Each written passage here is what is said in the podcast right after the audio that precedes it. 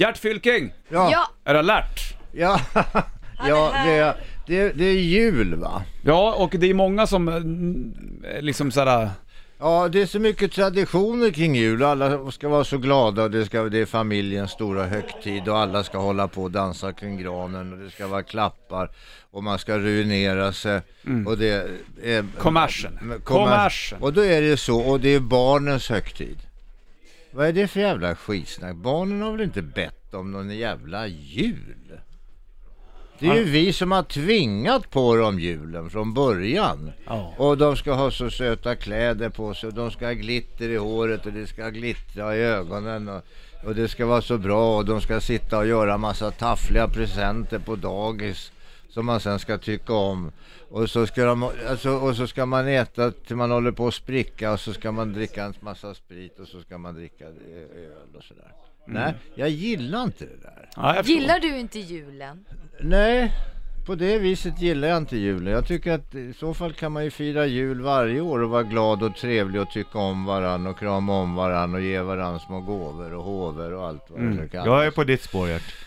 Men och sen att man ska träffa familjen, ja men det kan man väl göra?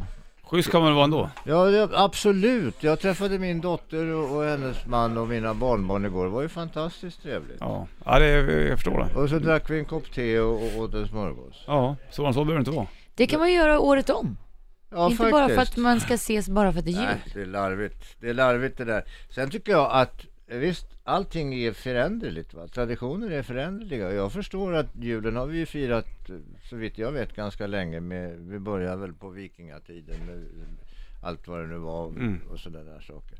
Men, men det, traditionen är förändring. Men en sak som inte ändras, Mm.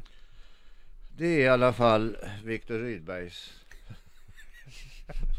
tomten. Ja! Ja, den förändras ju inte alls. Och den, jag tänkte leta, läsa, förlåt, en, en, en lite, lite upphottad version. Ja, men det är absolut. Traditioner är till för att brytas var Ja, och utvecklas. Ja, exakt. Ja, eh, vi varnar här med känsliga lyssnare och stationens etiska råd. Ja. Det var du som gjorde den här gången, skönt. Ja, Ja, men ordet är ditt Gert. Jag står här och bara tittar på det. ja en, en lätt upphottning alltså utav Viktor Rydbergs Tomten, tomten 2.0 kan man säga. Mm. Hjärtversionen. Midvinternattens köld är hård. Stjärnorna gnistra och glimma.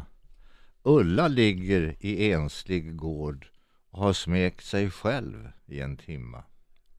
Tomten smyger så tyst på tå in till Ulla och tänker så. Hon är nog tämligen slapp. Men detta får bli min juleklapp.